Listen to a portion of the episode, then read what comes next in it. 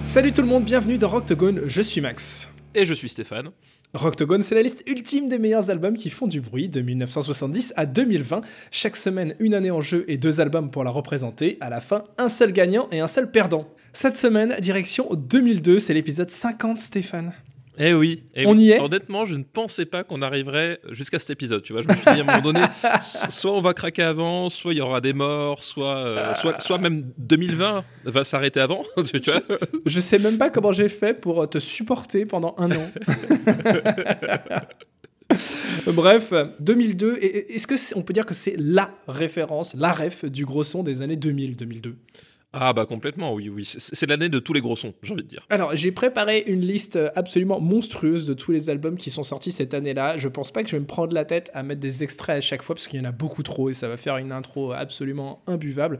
Donc, je vais aller assez vite. Euh, 2002, j'avais noté Untouchable de Korn. Alors, c'est la plus grosse prod au moment de sa sortie. Euh, le son est démentiel. Pour moi, c'est une référence que je mets à chaque fois que je veux tester un nouveau système son. Ça se place très très haut dans la grande famille du gros son, même si je sais que toi, tu détestes cet album. Ouais, je dé- c'est un album que je déteste, effectivement. C'est un- C'est un peu, on va dire, le, le divorce. avec, euh, avec- Je, je comprends, je comprends. C'est- C'était un, c'était un parti pris assez particulier euh, pour Korn. Et euh, sur le coup, je me suis dit, Ouais, peut-être pas. Et puis en fait, je- je- j'ai appris à, à adorer cet album avec le temps.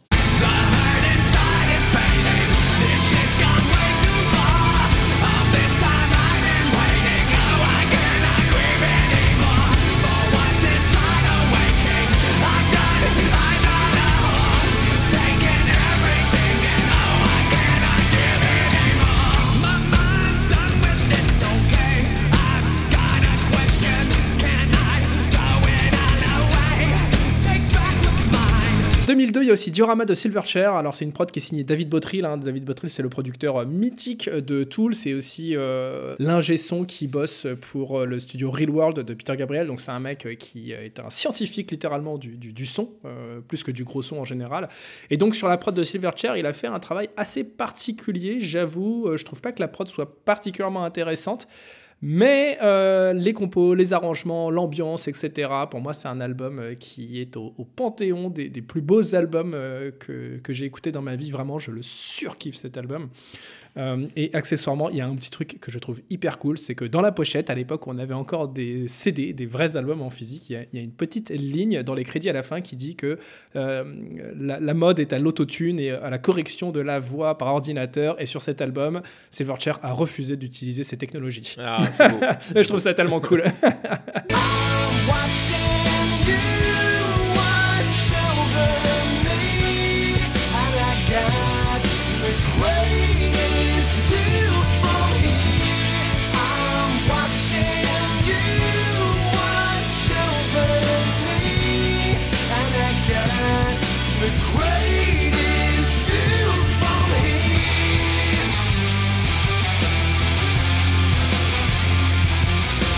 2002, il y a aussi Nothing de Meshuga. Alors, c'est mon album préféré de Meshuga. Je, je le mets pas aujourd'hui parce que, évidemment, 2002, il y a des choses un peu plus, euh, on va dire, euh, euh, emblématiques. Mais c'est un album qui est absolument dingue. Même s'il y a une édition 2006 qui est à la fois un peu réenregistrée, un peu remixée, qui est quand même un peu meilleure en termes de qualité sonore globale. Mais c'est vraiment un album de dingue. «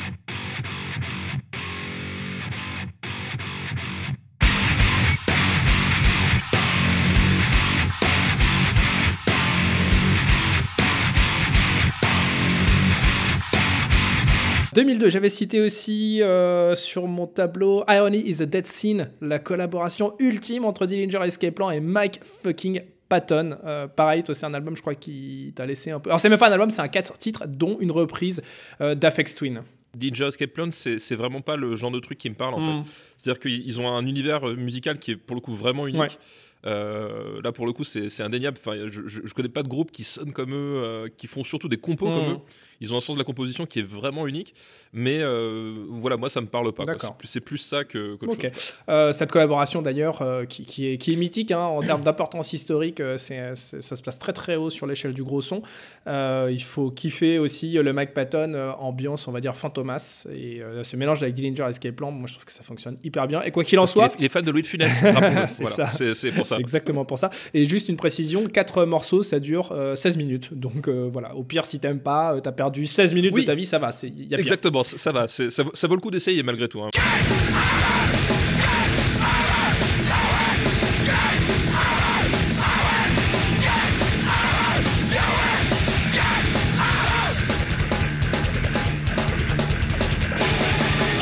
Je continue d'enchaîner les name dropping avec The Amalgamut de Filter. Filter, pareil, un groupe que j'adore, un album essentiel dans mon échelle du gros son.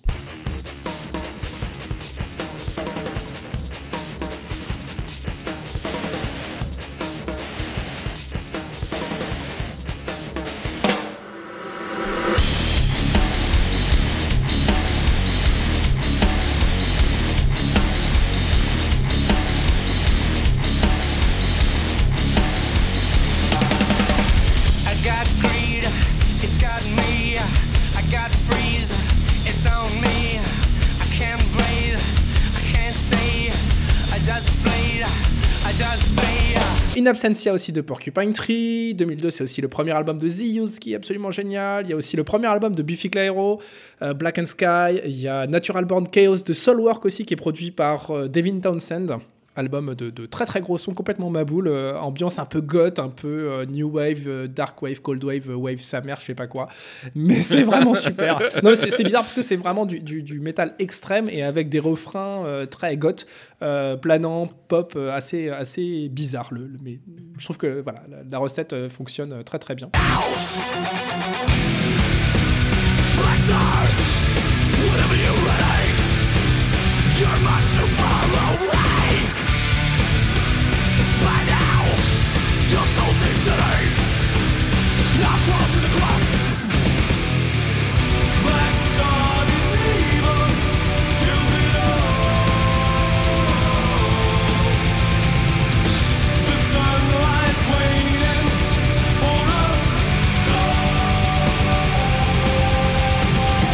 2002, il y a aussi Degradation Trip de Jerry Cantrell. Alors ça, c'est l'album solo de Jerry Cantrell, donc euh, le leader euh, de Alice in Chains, avec Mike Bordin de Face No More à la batterie et Rob Trujillo de Metallica à la basse.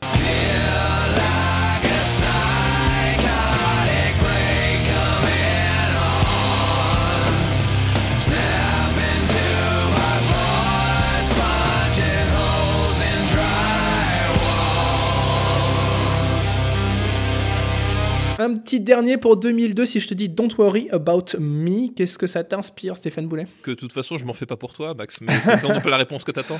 oh, bah non, c'est pas la réponse que j'attends. Mais non, Don't worry about me, c'est euh, le, le, seul album solo de Joey Ramone qui est sorti euh, donc quelques mois après sa disparition euh, d'un cancer. Il, a, il, était pas très très vu en plus, le pauvre.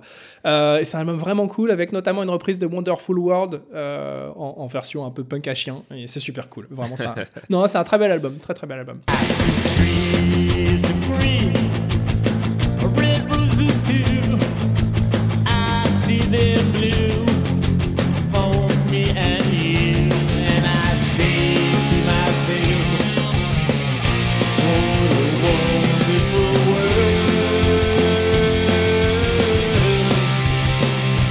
2002, on avait One by One des Foo Fighters. Eh oui.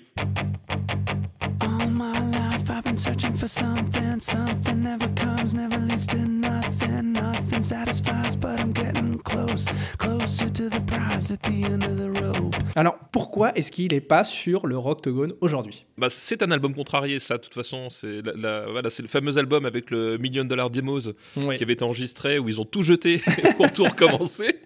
Euh, c'est l'album qui s'est fait à 3, puisqu'il il y a eu des À 3, à 3 dans l'aube? Hein? 3 dans l'aube? 3 dans l'aube, c'est ça, exactement. Hmm. Exactement, tout à fait. Donc tu vois, t'enregistres pas beaucoup d'albums à 3. Hein. Euh, non, mais après, voilà, la défection. C'est pour ça qu'il sonne pas ouf non plus. la défection de, du, du, guitariste, euh, du guitariste soliste.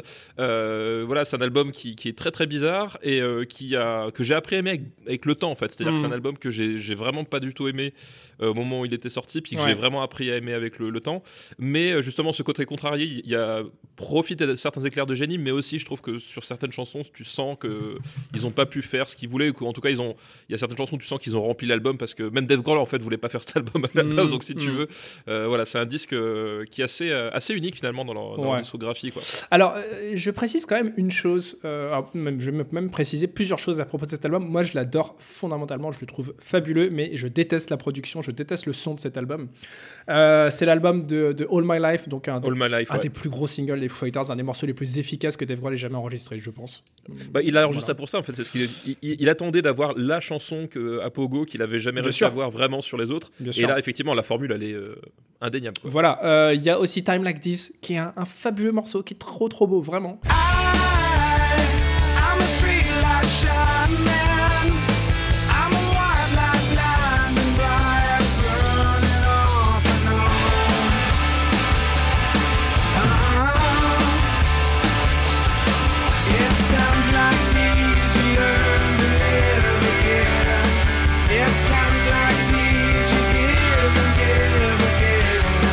Ce côté, bah, on enregistre un album à un million de dollars, on le jette à la poubelle et on repart pendant 15 jours en studio pour refaire l'album intégralement, mixage compris, ce qui est quand même assez dingue quand tu as un, groupe de ce calibre.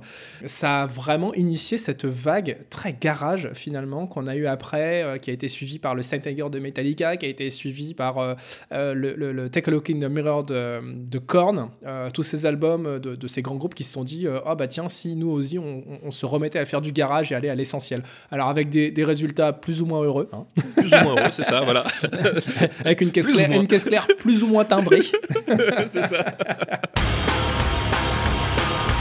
Mais voilà, donc c'est un album qui est très important, mais on va pas le choisir aujourd'hui parce qu'on a deux candidats qui sont quand même absolument monstrueux, qu'on attendait et sur lesquels on va pas faire de consensus. Pour toi, c'est Songs for the Deaf des Queens of the Stone Age, qui est effectivement l'un des plus grands albums de rock de tous les temps. Ça, je le dis dès l'intro, voilà, le, mot est lâché.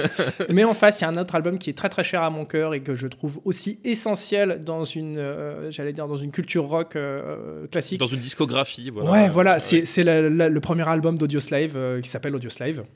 Et donc c'est celui que je vais choisir aujourd'hui parce que j'ai envie d'aller au combat et euh, c'est notre dernier euh, vrai épisode de Rocktogone après cette euh, unique saison et j'ai envie qu'il y ait du sang. Aujourd'hui, c'est la guerre. D'ailleurs, ce que je propose, Stéphane, si t'es OK, c'est que pour faire durer le suspense jusqu'au bout, on va enlever le bonus du bonus gros son et on va en faire un vrai point à part entière. Voilà, un vrai point à baston. Quoi. Un point avec un G même. Ladies and gentlemen, boys and girls. Let's get!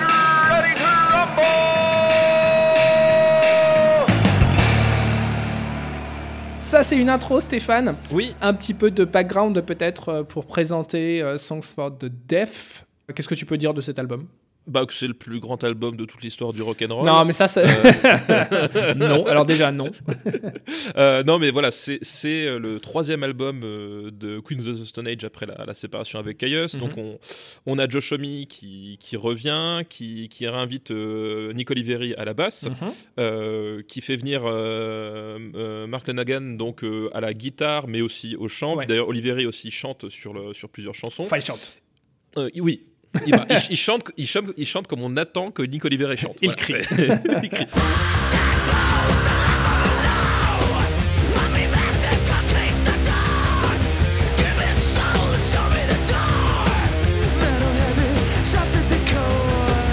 Shomi n'avait plus de batteur et il se hmm. dit ben tiens euh, qui est dispo et en pleine dépression actuellement? Oh Dave et ça a failli euh, faire exploser les Foo Fighters en fait et ça a complètement failli faire exploser les Foo Fighters parce qu'effectivement à ce moment-là pour la petite histoire Dave Grohl ne prenait plus de plaisir à jouer avec les Foo Fighters hmm. euh, et du coup quand Josh Homme lui, lui dit ben viens faire les sessions studio il a trouvé ça tellement génial qu'il est parti après en tournée pendant un an hmm. derrière ça a failli faire imploser les Foo Fighters et là et justement c'est ça qui est d'assez rigolo c'est que t'entends la batterie de, de, Dave Grohl sur ce disque là tu sens tu sens le mec qui est libéré, quoi. Tu sens le mec qui est heureux d'être là et qui, qui donne tout ce qu'il a. Et tu vois les interviews de l'époque, où juste un peu avant, tu vois Taylor Hawkins, le batteur des Foo Fighters, à chaque fois dans, dans une interview que, que, Dave Grohl parle de Queens of the Stone Age et de Joe tu le vois lever les yeux au ciel, genre oh, arrête de me saouler, quoi.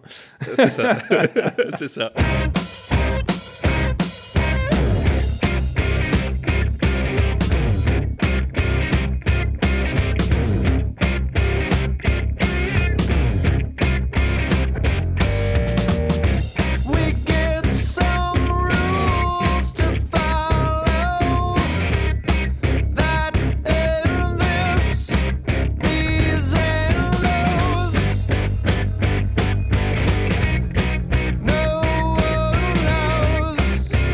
Du côté de Audio Slave, donc bah, c'est un groupe qui a été monté sur euh, la séparation des Rage Against the Machine euh, à la fin des années, à la fin de 2000 si je dis pas de bêtises. Euh, je crois que c'est genre ils annoncent en décembre 2000 qu'ils se, se séparent et courant 2001 Rick Rubin propose à, Tom Morello et, à sa bande de rencontrer Chris Cornell qui à ce moment-là est en pause de Soundgarden. Ils font une répète ensemble et de cette répète sort littéralement la première semaine une vingtaine de titres. Tom Morello en parle toujours en disant ça a été un des plus grands chocs de toute sa carrière, de balancer euh, trois accords et d'entendre la voix absolument sublime, somptueuse de Chris Cornell se poser dessus. Il s'attendait pas du tout à ce que ça fonctionne.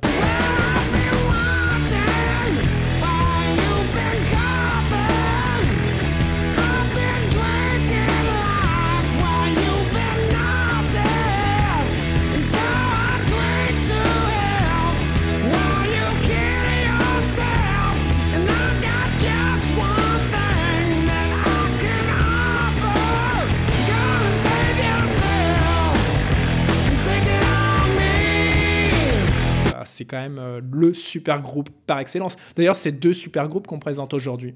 Oui, effectivement, c'est effectivement deux super groupes, euh, puisque voilà, ce sont des, musiciens qui avaient déjà chacun leur réputation euh, de, leur côté, qui d'un seul coup font un, font un Genki Dama ensemble. c'est ça. bon, allez, la bagarre La bagarre. let's get ready to rumble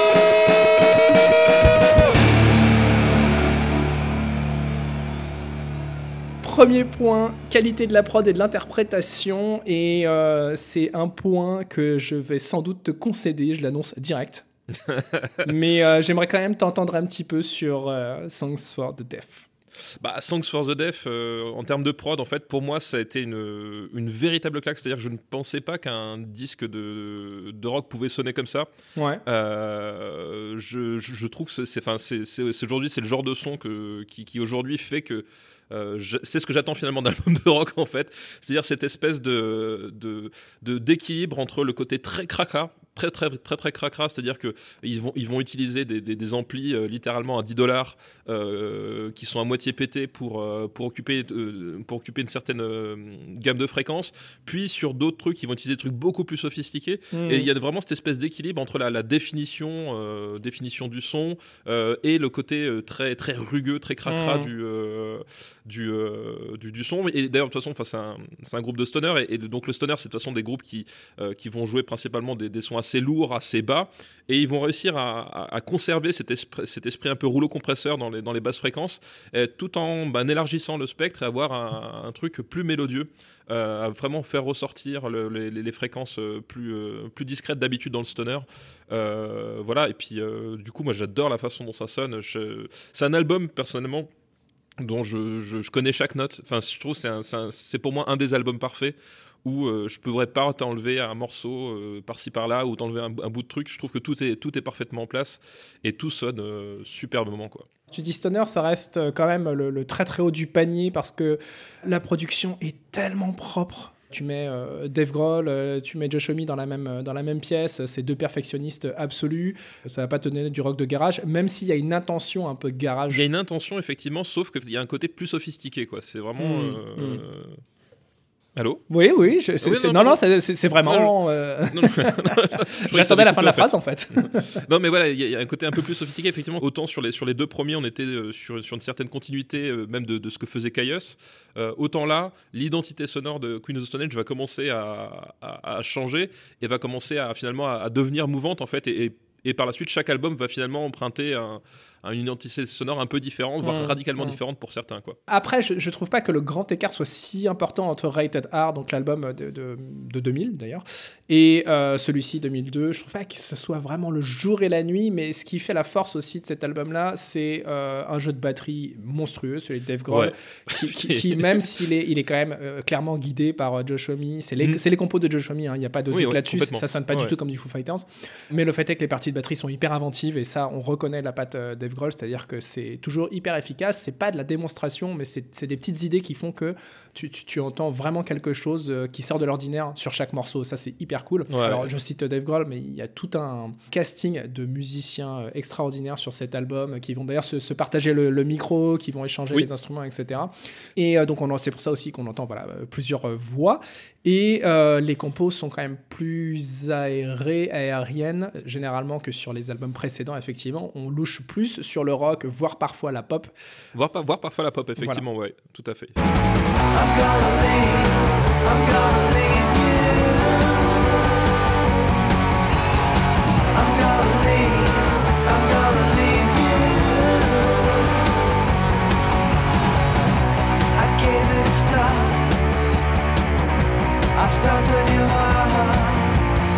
En face, Audio Slave, euh, production de Rick Rubin avec mm. euh, donc Chris Cornell au chant et euh, les icônes de Rage Against the Machine. Rick Rubin, la légende. Rick Rubin, la légende. Et évidemment que c'est produit pareil, hein, c'est produit avec une, une, science du son et un, niveau, j'allais dire, extraterrestre. Ça fait partie de ce, ce, que tu peux trouver de mieux en fait dans le genre. Après, à sa sortie, il lui a été reproché d'être justement un peu trop propre et un peu trop dans l'esprit de ce qui avait déjà été fait avant par Rick Rubin et par Rage Against the Machine. Euh, ce qui change euh, entre Rage Against the Machine et Audioslave, finalement, euh, évidemment, c'est la voix de Chris Cornell, mais c'est surtout que pour la première fois, les mecs d'Audioslave se disent tiens, on peut poser des accords et laisser notre chanteur faire le boulot plutôt que nous poser des riffs sur lesquels la voix sera monocorde.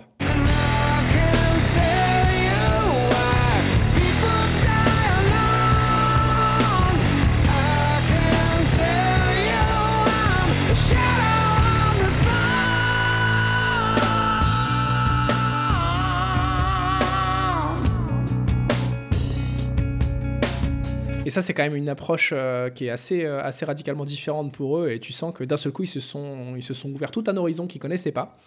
Et euh, voilà, je trouve que ça fait des, merveilles. Après, effectivement, en termes de production, si tu connais déjà les albums de Rage Against the Machine, il n'y a pas vraiment de surprise, quoi. Non, effectivement. Et de toute façon, en fait, tu, tu l'as dit, enfin, la, la, Patrick Robin. Attends, attends, attends. Patrick Robin, c'est qui ça? Non, mais c'est vrai que tu, tu, tu, sens en fait tout le métier euh, derrière. C'est-à-dire que tu, tu, vois le truc hyper propre, euh, mm. hyper carré, plein de petites trouvailles, voilà, pour mm. mettre en valeur le son. Euh, mais c'est vrai que du coup, il y a, y a un côté un peu, un peu pas lisse, mais en tout cas peu moins rugueux sur, sur l'approche. Bien sûr, bien sûr. Donc, ce premier point, même si en termes d'interprétation, il y aurait des choses à dire. Hein. Euh, le, bassiste d'Audioslave, euh, qui est donc le bassiste de Rage de, Machine, pour moi, il est beaucoup plus intéressant euh, que, que ce que fait Nick Oliveri sur l'album des, Queens of the Stone Age. En termes de voix, bah, Chris Cornell, c'est quand même un peu une autre galaxie que Josh Homme, même si j'adore le terme de Josh Homme.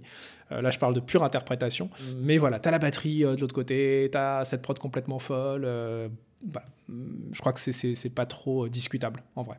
Ouais, effectivement. Et c'est vrai que pour le coup, en plus, Chris Cornell, en termes d'interprétation, euh, il y a quand même sur cet album Like a Stone, qui est quand même vraiment une de mes chansons préférées de, de tout ce qu'a fait euh, mm. Chris Cornell en termes de, de chant, de, de texte, de, tout. Quoi. Mm, mm. Euh, même si on sent déjà que sa voix n'est plus celle euh, de la grande époque de Soundgarden. Ouais, tout à fait. Il, va moins haut, il est plus dans la recherche de, ouais, j'allais dire de l'émotion, de l'expression, de, de, l'interprétation pure que dans la démonstration, en fait, comme c'était à l'époque de Soundgarden où vraiment il avait une voix qui était hors du commun. Là, on sent que les cordes vocales sont déjà un petit peu fatiguées, mais il faut savoir que la production. Bah, Show Me How to, Live, je trouve ça s'entend beaucoup en fait. Ouais, ça, ça, euh, s'entend beaucoup et, et, et, euh, et euh, il sort d'une énième cure de désintox, il est complètement ravagé au moment où il commence à enregistrer l'album, donc effectivement sa voix n'était plus à ce moment-là aussi spectaculaire. Tout à fait. Et bah ça te fait un point déjà. Et voilà, tout à fait. C'était un peu trop facile. oh, attends, attends, attends.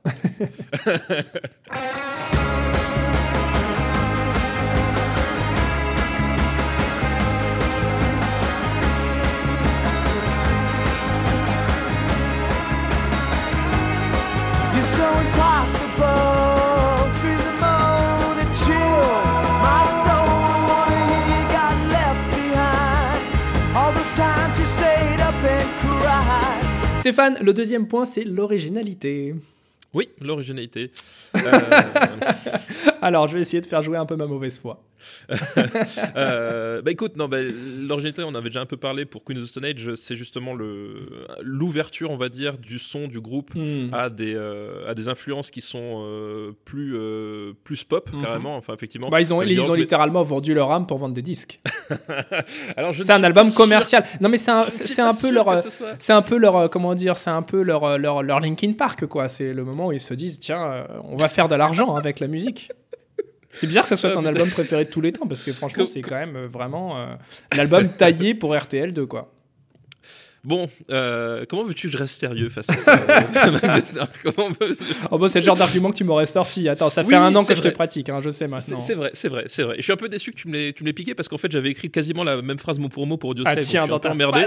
Ah, putain, du coup je suis emmerdé. Ça, ça, tu m'as piqué mon Oh, argument. mais t'as l'habitude de recycler mes, mes vannes, donc euh, vas-y, je t'en prie. Non, mais voilà, c'est euh, la principale originalité, c'est ça, c'est qu'effectivement, on, on- on a tout ce qui fait le, le- le son du stoner, sauf avec une approche un peu plus aérienne. Alors légère, je sais pas si c'est le terme exact. Bon, écoute, je vais t'aider un plus petit dansante. peu. Alors, je suis d'accord, il y, y a un côté groovy sexy, en fait, dans cet album. Ah oui, bah, Il y a un côté, tu, tu le mets, t'as envie de danser, quoi. Rien que la chanson, euh, bah, la, la chanson locomotive du, du disque No One Knows, en fait. euh, Attends, c'est la chanson locomotive ou c'est No One Knows? Très très bon, très très bon. On, on voit le fan des Guns Roses qui est attentif. Euh, euh, mais voilà, No One Knows, effectivement, c'est, vraiment l'illustration de cette, cette, Mm. cette fusion avec ce côté très, Et- et- très et- dansant, très groovy. Pardon, je t'ai interrompu, mais c'était pas forcément hyper intéressant ce que tu disais parce que, parce que pour moi, le point essentiel d'originalité sur cet album de Quiz of the Stone Age, c'est sa construction. C'est-à-dire que c'est construit comme un road trip euh, dans le désert pour, album. pour- pour partir euh, de, de la, la Sky Valley euh, jusqu'au Mexique. En gros, je crois que c'est un peu l'idée, hein, puisque tu te retrouves ça. sur des, des- des radios à la fin qui sont euh, latino, etc. Et latina, pardon. Buenas tardes, señoras y señoritas. Aquí está el DJ Héctor Bonifacio Echeverría Cervantes de la Cruz Arroyo Rojas. Esta es la radio Quetzalcoatl, la estación donde el rock vive y no muere. Vamos a escuchar un par de temas de Queens of the Stone Age. Primero vamos a escuchar First It Give It. Qué música impresionante, temible y verdaderamente ahora. Van a ver, a ver, a ver, aquí va, aquí va, aquí va, aquí va. Donc euh, voilà, l'album est entrecoupé de, de mini-plages qui sont à la fois euh, des, des fausses séquences de radio et des petites transitions euh, musicales rigolotes pour faire le lien. Même c'est pas vraiment un album concept, mais en tout cas tu sens qu'il y avait une- l'envie de créer une continuité sur, sur l'ensemble des titres. C'est, c'est des chansons, effectivement, tu, tu t'imagines dans le désert à, à fond la caisse avec ta décapotable. C'est des chansons qui sont qui respirent ça, quoi. Ouais, bien sûr. Du côté d'Audio Save, l'originalité. Euh, c'est euh, ce que je disais sur le point précédent, qui est euh, bah, tout simplement l'idée de pouvoir, pour Tom Morello et sa bande, créer autre chose que simplement des riffs, c'est-à-dire balancer des vraies grilles d'accords, de balancer, de laisser la voix faire le boulot plutôt que être un tout compact comme ils avaient l'habitude de faire habituellement avec Zach De La Rocca. Et ça ouvre littéralement le son. Et je trouve qu'en termes d'originalité, même si ça reste du rock relativement classique, bah pour ces mecs-là, ça a vraiment été un, un grand tournant dans leur carrière. Bah oui, effectivement, c'est quand à un moment donné, ils veulent passer sur Rire et Chanson, euh, ça marchait de suite beaucoup mieux. Voilà, c'est sûr. Bah c'était pour accompagner leurs potes de Queens of the Stone Age. c'est ça. Attends, ils vous laissent retrouver dans les bacs à soldes des aires d'autoroute, tu sais, les CD qui sont sous un, Les- un blister chelou là. Euh, C'est ça, ex- exactement, qui, qui sont vendus avec un spectacle de Bigard en, en, en combo. Euh, bon, à qui on file un point? Euh, en- fait, c'est vrai que c'est- euh, marrant parce que euh, c'est un peu les trajectoires complexes inverses, c'est-à-dire que finalement, le, le Queen of Stone Age est pas si original que ça dans la carrière des musiciens, mais est assez original dans le paysage global, alors que le The Slave, c'est l'inverse. Ouais. Euh, finalement, il s'inscrit dans un paysage musical global finalement assez, euh, assez conventionnel, mais par contre, pour les musiciens, c'est une grosse évolution. Hmm, hmm. Pour moi, c'est délicat de dire lequel est vraiment original dans, dans les deux. Quoi. Euh, bah, pour moi, c'est pas délicat, c'est Audio Slave. bah écoute, écoute, Audio Slave. Non mais c'est vrai que, allez, Allez. c'est vrai qu'Audio allez, Audio Slave mérite le point pour l'ingéniosité. Allez. Allez, soyons fous. Allez, allez. Non, mais il y a- il y, a ton morceau préféré de Chris Cornell en plus. Oui, c'est vrai. Allez, voilà. Voilà. Ouais, voilà. Là, qui, un est une balade. Non, mais attends, c'est une balade jouée par Rage Against the Machine, donc c'est quand même Oui. original. Vrai c'est vrai qu'on s'y attendait pas à celle-là.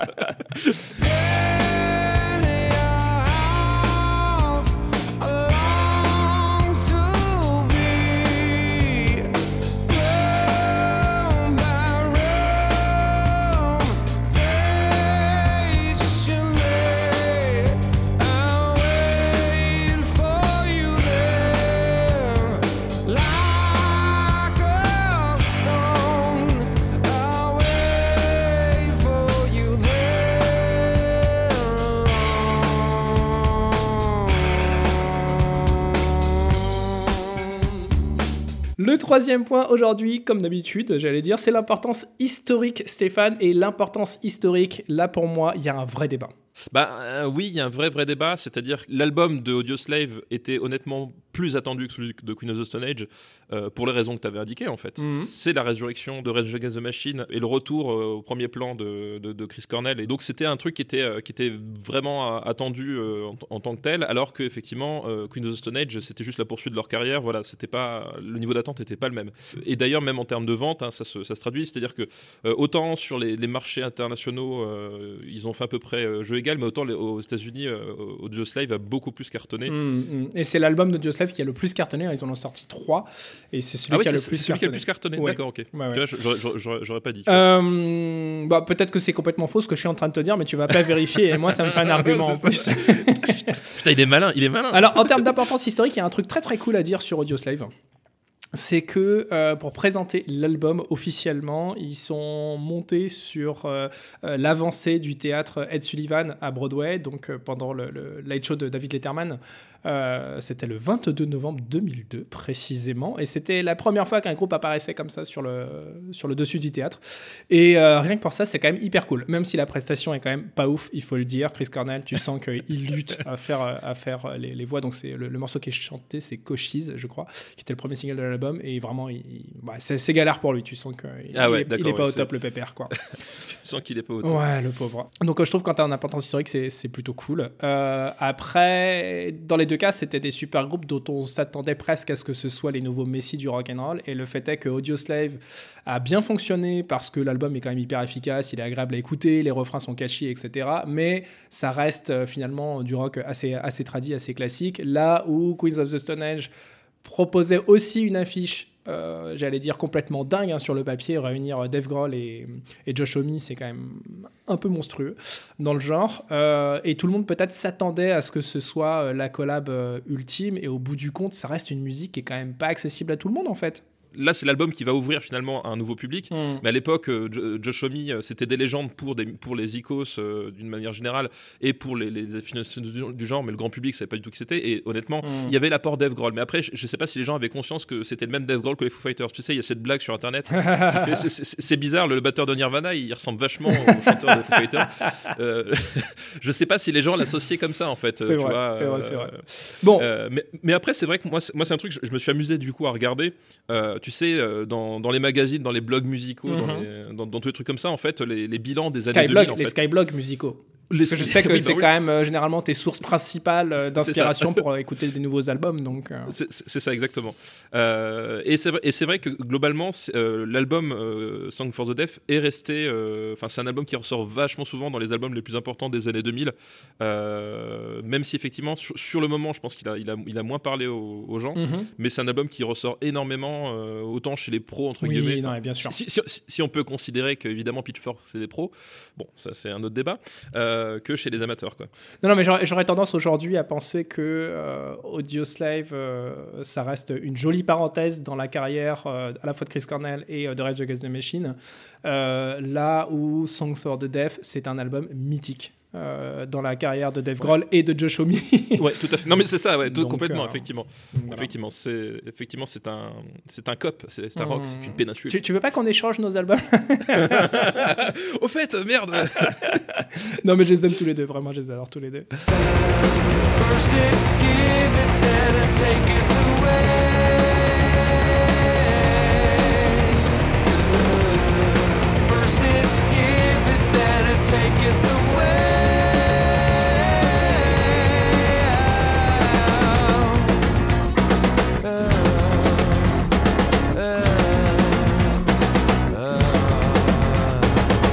passe au bonus gros son qui aujourd'hui n'est pas un bonus, on passe au point gros son. Au point gros son, Allez, effectivement. bon, le point gros son. euh, Bah, remarque, il y a des choses assez vénères quand même sur euh, l'album des Queens of the Stone Age, mais l'efficacité euh, est, est quand même beaucoup plus évidente sur celui d'Audioslave. Ben, après c'est pareil, je pense que c'est pas la même philosophie du gros son en fait. Mm. Euh, C'est-à-dire que Queen of the Stone Age, c'est euh, quand ils veulent sortir le rouleau compresseur, enfin voilà, euh, millionnaire, parce que j'en ai marre de redire le titre à chaque Ouais, fois en entier, parce que c'est quand même bien relou. Alors, c'est You le- think you're a millionaire, but you ain't worth a dollar, je crois. Non, c'est l'inverse. C'est l'inverse You think, You you think I ain't worth a dollar, Ah. but I feel like a millionaire. But Toi, I tu- feel tu- like a millionaire. Ok. Tu vois, t'as t'as changé la perspective de la chanson du coup. Ah ouais, c'est pas mal ça. Bon. Eux, ils sont plus vraiment dans, le- dans le côté rouleau compresseur. Et voilà, des chansons comme Song for the Dead ou même euh, Go with the Flow. Enfin, c'est Mm, mm. c'est les machines à, à, à pogo.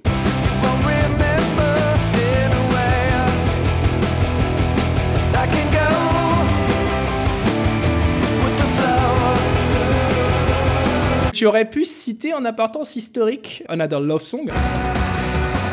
It's just another love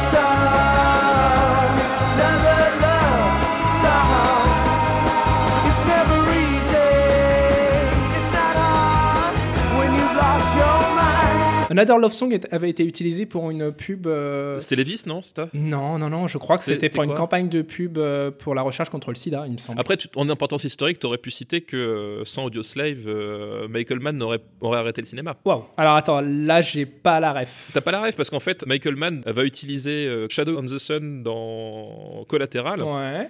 Et après, sur l'album suivant, surtout, il va, il va dans, dans Miami Vice, Mhm. il va utiliser genre trois chansons de d'Audio Slave. Quoi. Ah ok, d'accord. Ok, très bien. Voilà, c'était. Ouais, c'est- très bien de le préciser.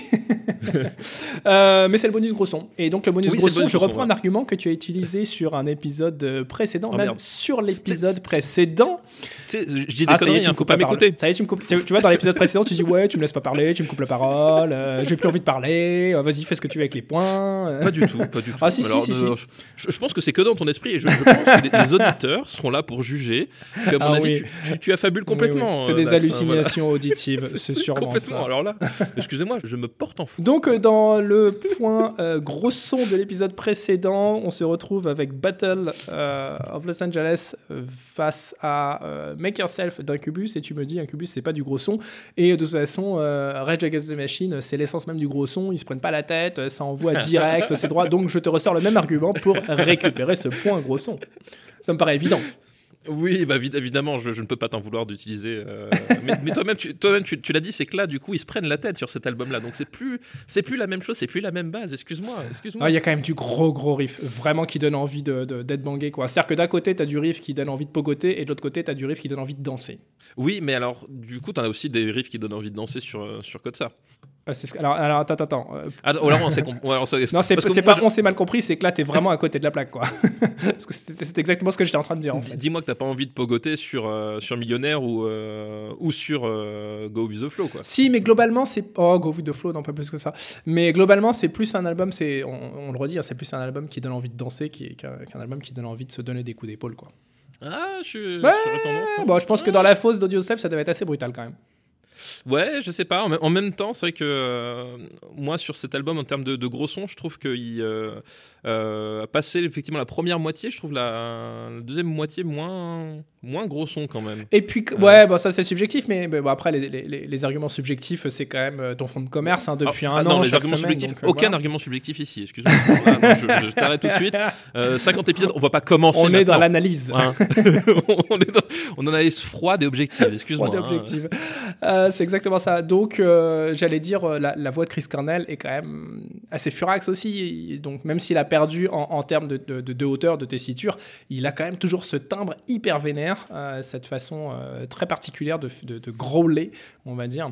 euh, qui fait défaut, je trouve, un petit peu euh, à, à- aux Queens of the Stone Age euh, sur leur morceau, parce que tu as, soit un mec qui braillasse, donc Nick Olivieri, soit c'est chanté très, très, très, très pop avec Mark Lanegan et, et compagnie, ou soit c'est bah, Josh Homme, donc c'est une voix assez aérienne finalement. Ouais. Donc je prends le bonus gros son, qui n'est pas un bonus, je prends le point gros son. Et tu vas faire quoi gros Tu vas faire quoi? Tu vas rien faire? Non, mais je, je, je pense que c'est un vol euh, caractérisé. Oh non, alors je veux dire, les vols caractérisés, ça suffit. Ça cet argument, tu l'as ressorti à chaque épisode, euh, ça va. Ça suffit. Non, Non, non, oui, ça bah, suffit. c'est- C'est pas de ma faute si, si tu es un serial voleur. C'est complètement nul.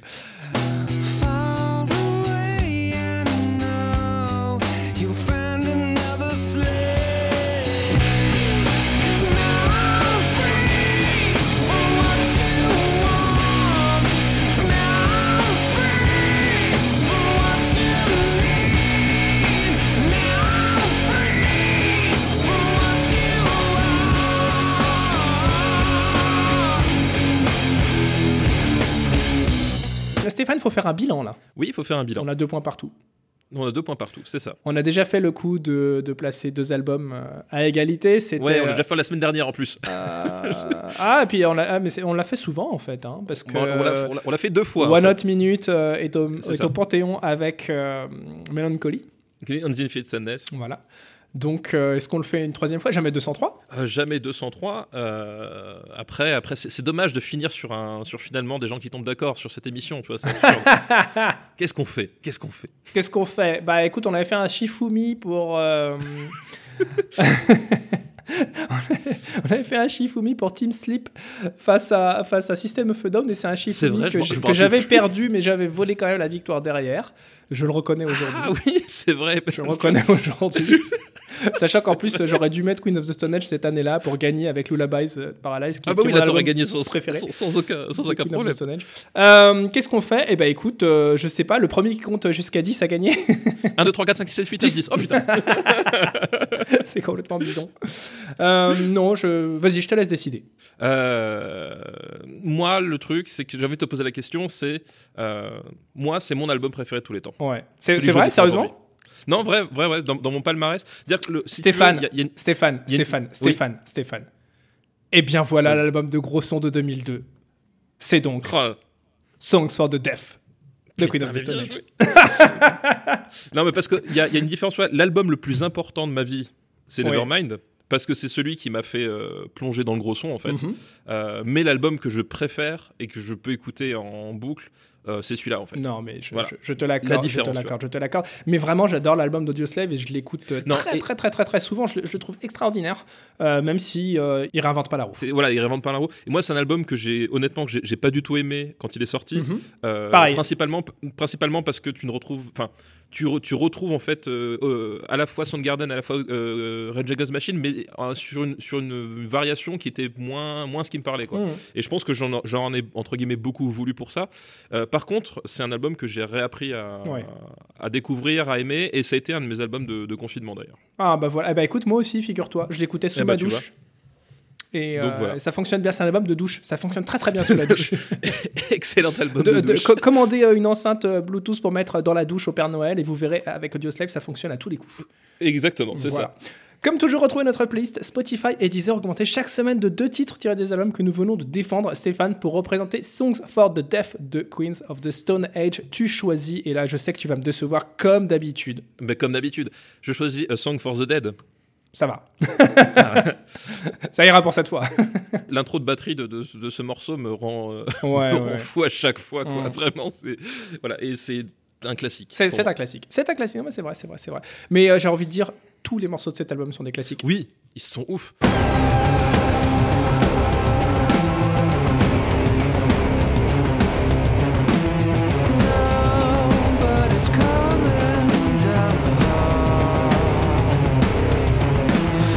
Euh, pour représenter Audioslave de Audioslave, je choisis Show Me How to Live, évidemment, puisque c'est euh, le, peut-être le riff le plus vénère de l'album. C'est euh, une performance vocale quand même assez cool de Chris Cornell, un, très très beau texte, une magnifique mélodie, et en plus il termine avec un petit gimmick vocal que je trouve absolument fou et que je, je- laisse à chacun et chacune le soin de découvrir si jamais vous connaissez pas déjà ce très très beau morceau.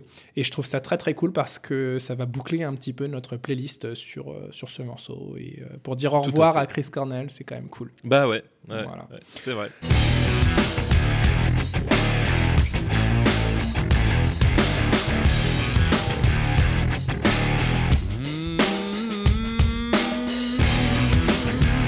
Bonne écoute, partagez tout ça pour répondre à la bonne parole et dites-nous à votre tour quel est selon vous le meilleur album de gros son de 2002.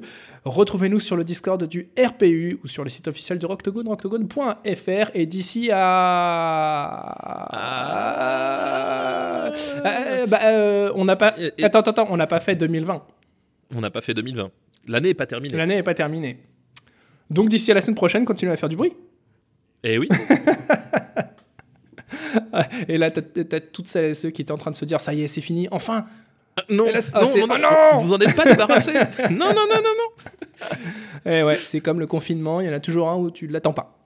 C'est ça, exactement. C'est euh, at- attention au, second confinement derrière. Bah là, c'est pareil. Euh, Vous avez pas regardé à droite, pas regardé à gauche, paf. Voilà. Donc c'était pas 50 épisodes comme on dit depuis le début, c'est 51 C'est 51, effectivement. Alors, je, je pense que les gens qui euh, ont pensé qu'on était honnête et qu'on pouvait nous faire confiance n'ont pas compris le concept de, de l'émission d'une façon globale. Et, et si vous êtes surpris qu'on ait rajouté un épisode comme ça parce que on avait, voilà, c'est que vous ne pouvez vous en prendre qu'à vous. Exactement, c'est pas de notre faute. voilà, nous on a fait notre boulot.